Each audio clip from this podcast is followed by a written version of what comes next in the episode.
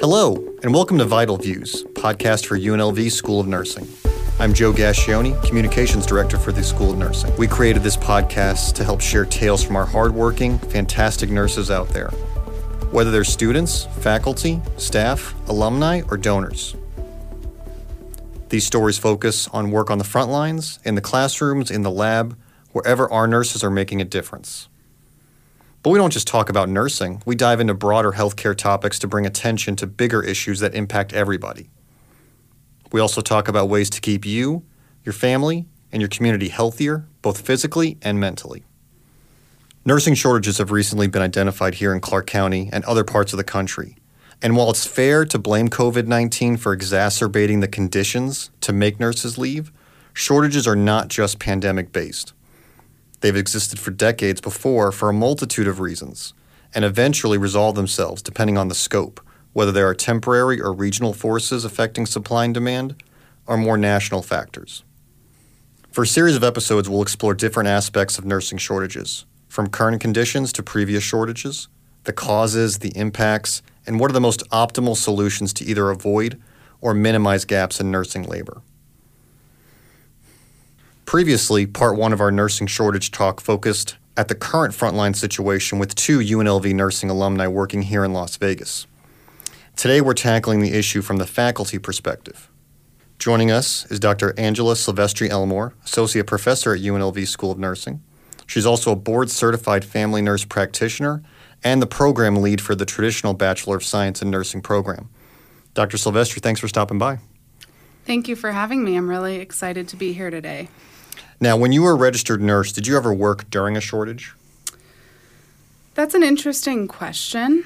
So, I, have been in my teaching role for the last 10 years, and I've been a nurse for 12 years. And back in 2010, when I was starting out, I really actually had a hard time finding a job. Hmm. So, that was an interesting thing for me at that time that I didn't expect because I would hear about the fact that we're in a nursing shortage, we're in a nursing shortage, but then as a new nurse, I really struggled to find a job. And so for the first couple of years, I worked in long term care, I worked in rehab, and then once I had some experience, it was like then the opportunities started to come. And so, you know, thinking back on that and then looking back historically what was going on at that time, there was actually going to be some relief, it seemed, from the nursing shortage at that time.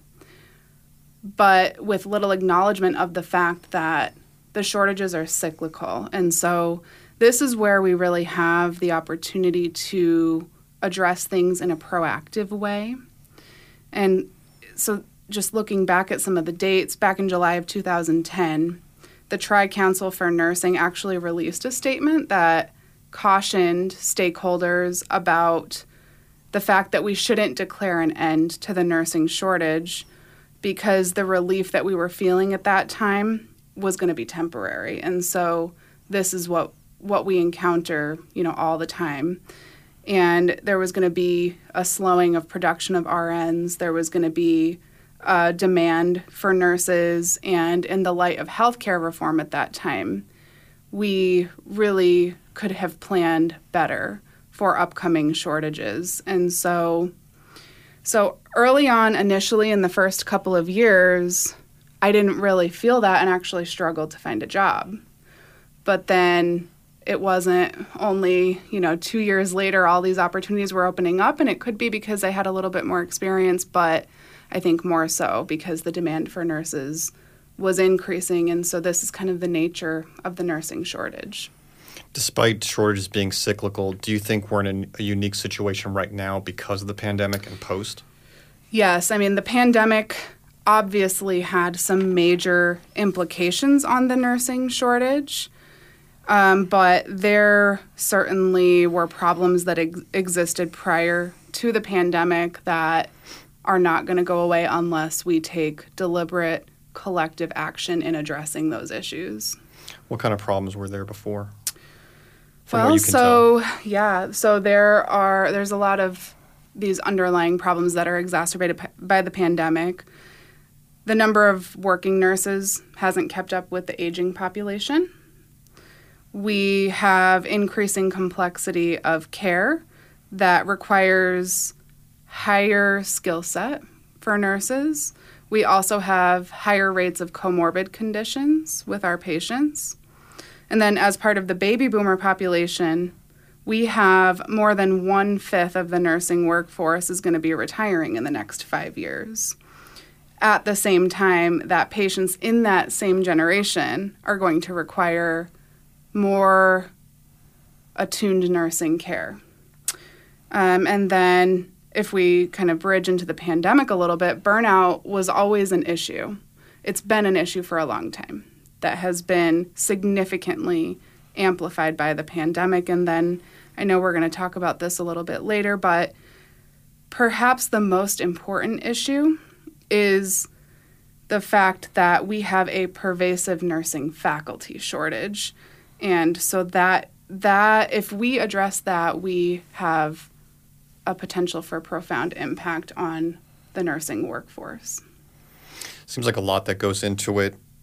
And when nurses leave, when there's a nursing shortage, it's not always because of something bad necessarily. I mean, there are nurses that go on to get their advanced degrees. Yes. There are nurses that, like you said, retire. It's not because of anything uh, sinister or or rough. It's just the nature of the business, like with any profession.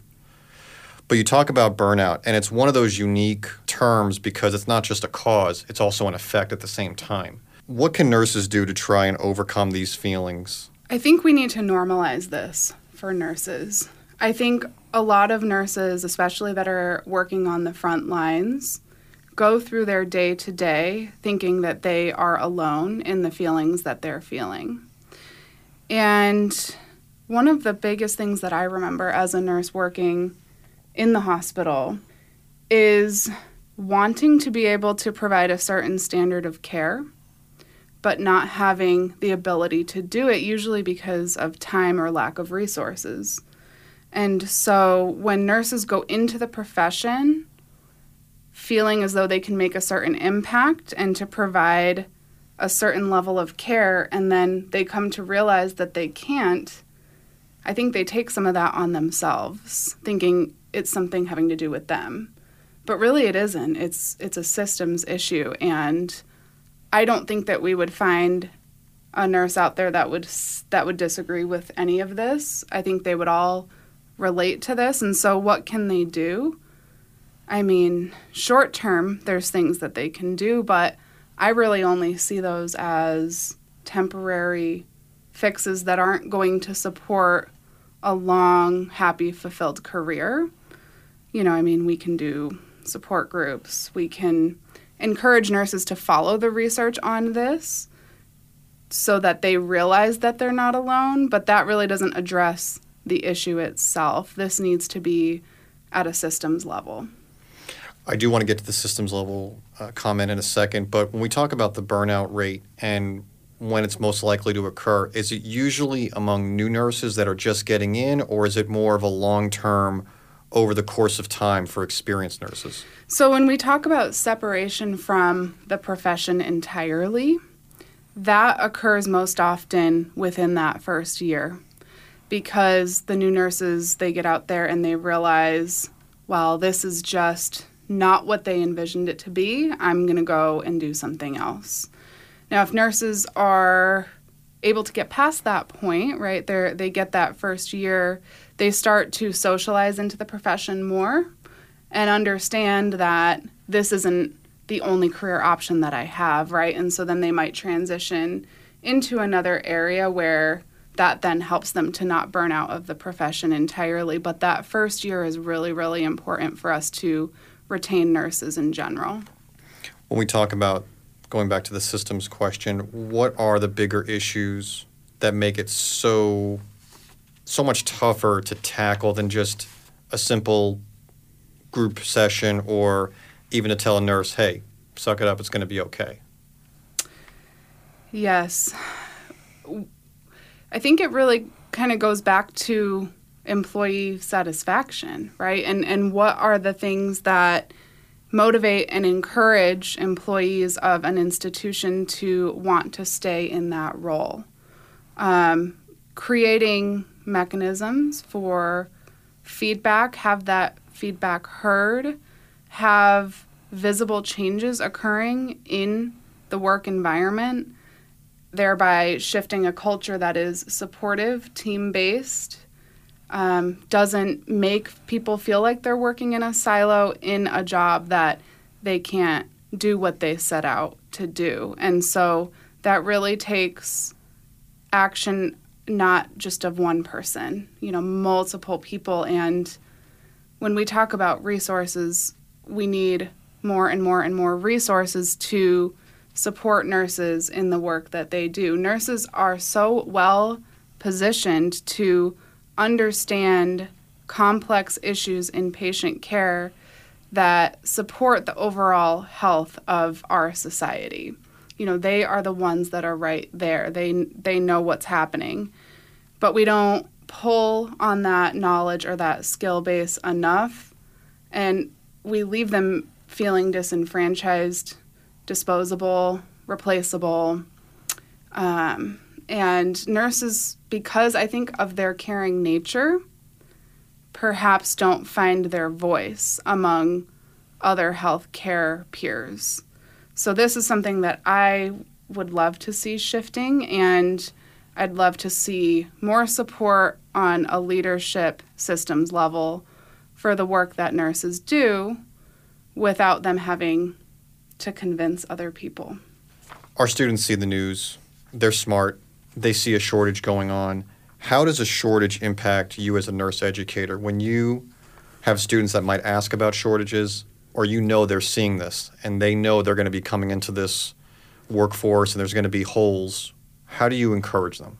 The pandemic has made it really hard to be able to talk to students and, and tell them how wonderful our profession is because you feel like you're not telling them the truth. You feel like you're not preparing them for reality. So, the pandemic, right? So, we've had to have the National Guard called in to assist. We've had, there's national data that says that one in six hospitals report critical nursing shortages. There's new evidence on trauma related to the nursing role itself unsafe working conditions. They see this when they're doing their training. They hear about, and, and we talk about travel nursing growing um, significantly, significantly, right? And so, how to talk to them about getting their first job when they're going to be working with different people all the time because of the turnover rates. Um, and in addition to that, a lot of states took the executive action of issuing temporary licenses to nursing students so that they could be pulled in to aid in the shortage. So, you know, all of these things for a new nurse, I mean, stepping into that role, pandemic aside, is, is challenging. There's such a high level of responsibility there is so much that they have a direct impact on in terms of how their patients do, especially in an acute care or critical situation.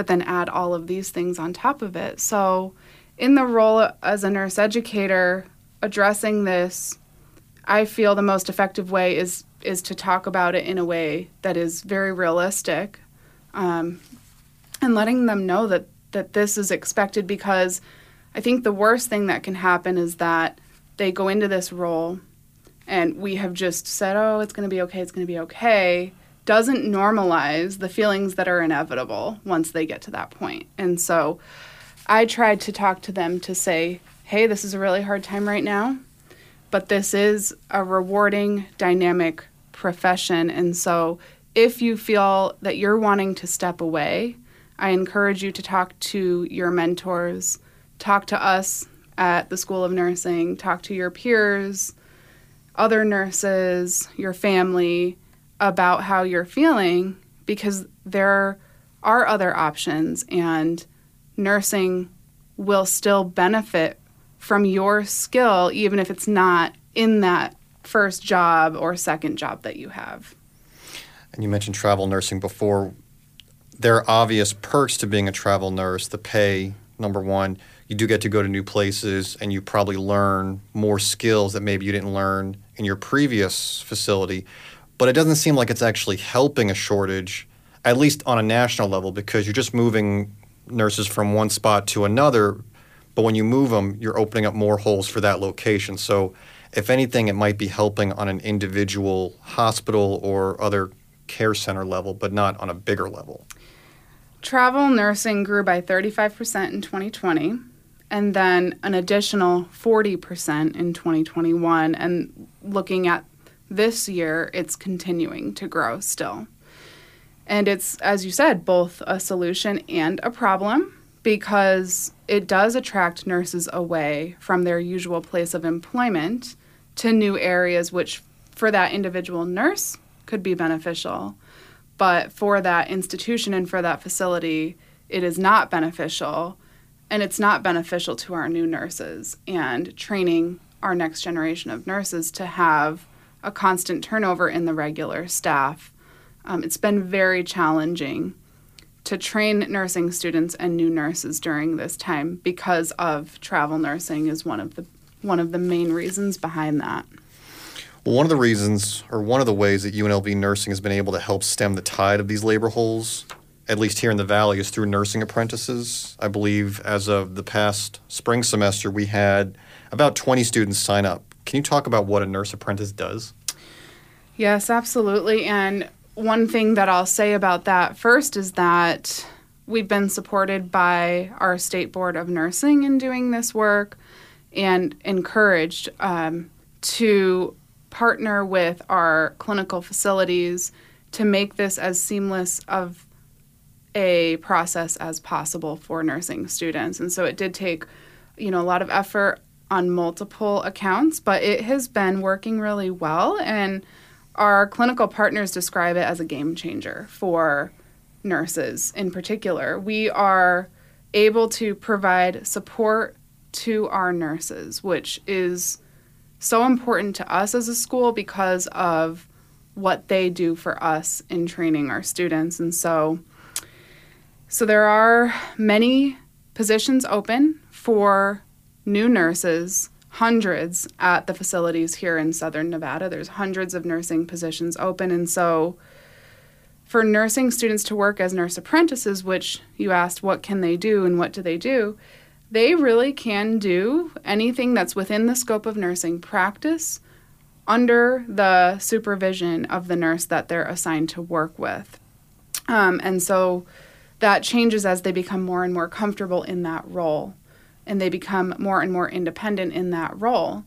But what we are finding is that students who work as nurse apprentices throughout their program are then able to step into new graduate positions into an area where they've already got some level of socialization and they're then seem more supported, right? And so uh, the feedback has been very positive, and our facilities love having the nurse apprentices. And so I just want to definitely give acknowledgement to all of those who were involved in that response. And I hope to see this as something that is lasting and that we can continue to build upon. But the apprentices cannot do more than what they've learned, correct? So if they were a second semester student, they can only do up to what that second semester will allow. That's correct. Um, there is some specific guidance that the state board puts out on that, and then I mean, it's really hard to anticipate every clinical scenario that's going to come up. Like it's it's just not possible to do that. Um, but yes, generally they need to operate within the scope of what it is that they have learned in the program to that point that has been validated. Um, and then after that, if there's other situations that aren't very clear, then they need to work with their nurse on that, with the main consideration being patient safety. With the extra experience and I believe the apprenticeships are, are paid positions as if they were an employee. What would be a reason that a nursing student wouldn't take up on this offer? That's a great question. And this is kind of a point of contention for me, I will say. The biggest reason why they wouldn't do this is the time factor because we do have a current barrier that I'm working on right now, which is being able to offer academic credit for a paid position. Is something that not that is not largely accepted currently.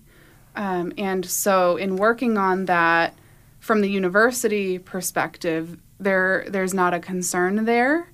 It tends to be on the individual clinical facility level where we're seeing that stop. Um, and so, kind of the learn and earn model is what this is being referred to as, is supported by our national nursing guiding bodies, AACN, and multiple others support doing this, especially in the current, you know, pandemic that we're dealing with. And so, again, institution level or clinical facility level is where we're seeing the stopgap to that that I'm continuing to work on, but it's it's the time factor. So if we can have students work as nurse apprentices while also awarding academic credit for that clinical work, mm-hmm. they would be much more encouraged to do it.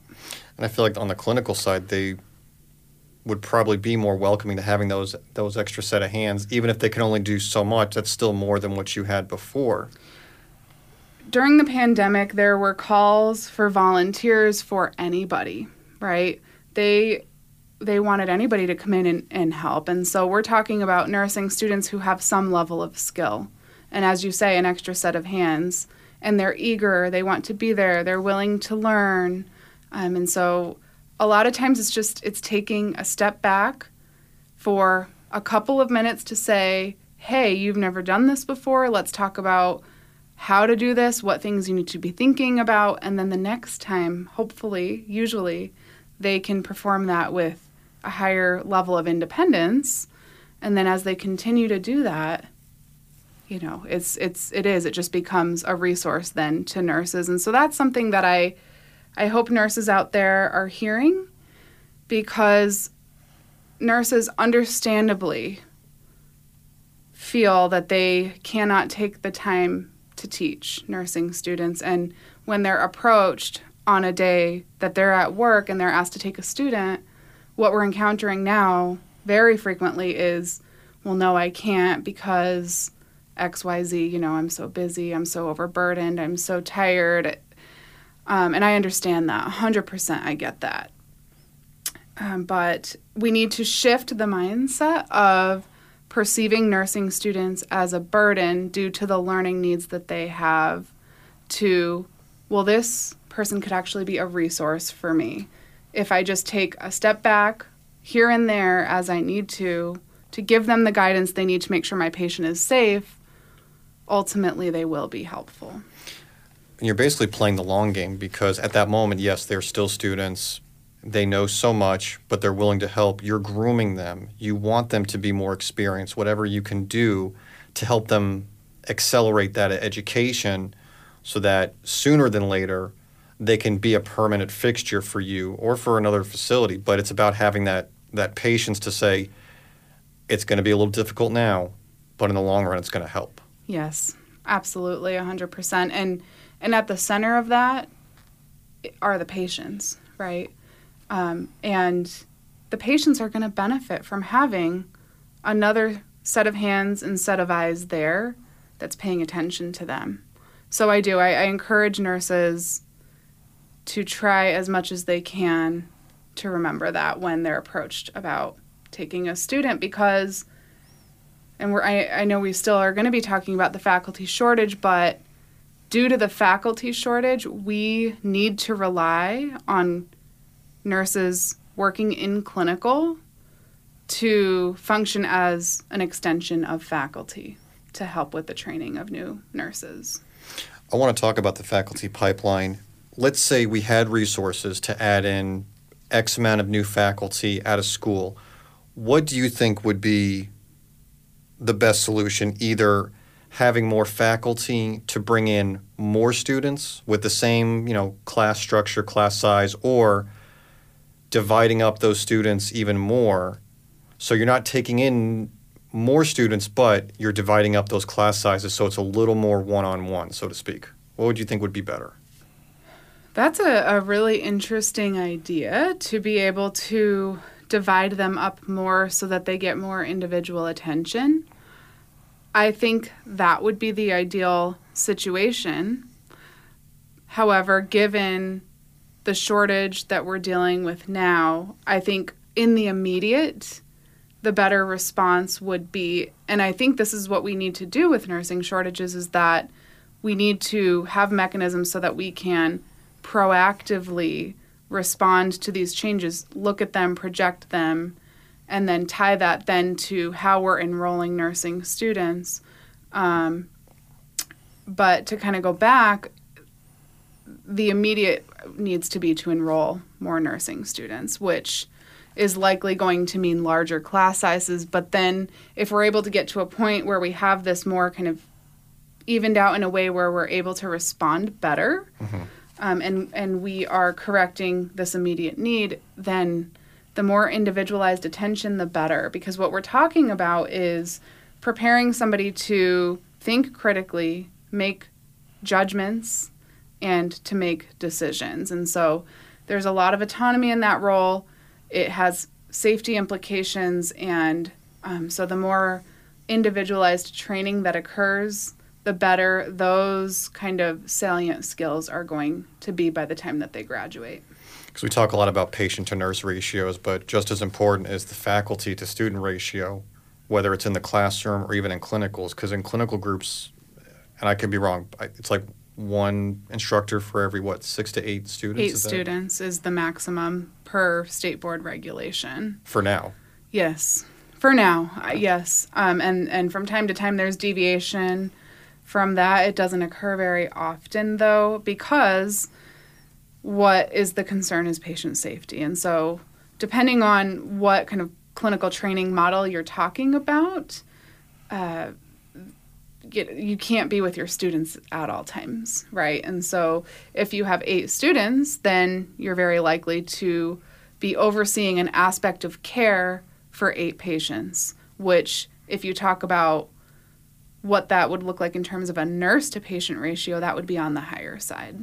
Okay. Looking at shortages as terms in terms of a cycle, what you've seen, what we're going through now, do you think there's an upswing coming anytime soon, or do you think we still have a ways to go? I think because of the pandemic, we definitely have a ways to go. I think we're still looking at what was the exact ramification of the pandemic in terms of burnout. You know, how many nurses have actually left, how many will continue to leave, and then how many more then do we need to produce? Um, so I, I unfortunately don't think there's an upswing coming at any point soon. I think we're going to be dealing with this for several years. It makes me think, even though the pandemic was more or less declared over, despite you know upticks in cases, the impacts, the effects, some of them we haven't even seen yet or haven't seen the extent of. So even though they declare a pandemic over, the longer the long term implications are going to be here for a while. That doesn't just go away. Doesn't just go away, and we're not able to determine those trends quickly either because it requires us to look at data from multiple sources to be able to really fully understand you know like i said how many nurses have left and how many intend to leave and then so adding that on top of the already existing issues that we're attributing or contributing to the nursing shortage. Um, so, so with that, yeah, I think it's here to stay. Even though, as you said, the pandemic is. We're talking about aftermath now with the pandemic itself, but then when it comes to the healthcare workforce, there's definitely going to be ramifications for a while. Okay. Well, to try to end this on a more optimistic note, for current nurses out there, our nursing students, any advice or words of encouragement when it comes to dealing with shortages? Just know that there are lots of options for you in nursing, and it doesn't have to mean that you're working always in an acute care setting. And and actually one way that that you could optimize your career and then also work to aid in the nursing shortage because every nurse should be concerned about the nursing shortage. It affects their day to day. So, thinking about what you on an in- individual level can do to help is to think about how you could advance your career and advance your education to help to equip you with the skills needed. So, for example, you know, nurses could consider going back and looking at advanced degree options in nursing education or research. Um, and those things all kind of interplay together and, and help with, with the shortage itself.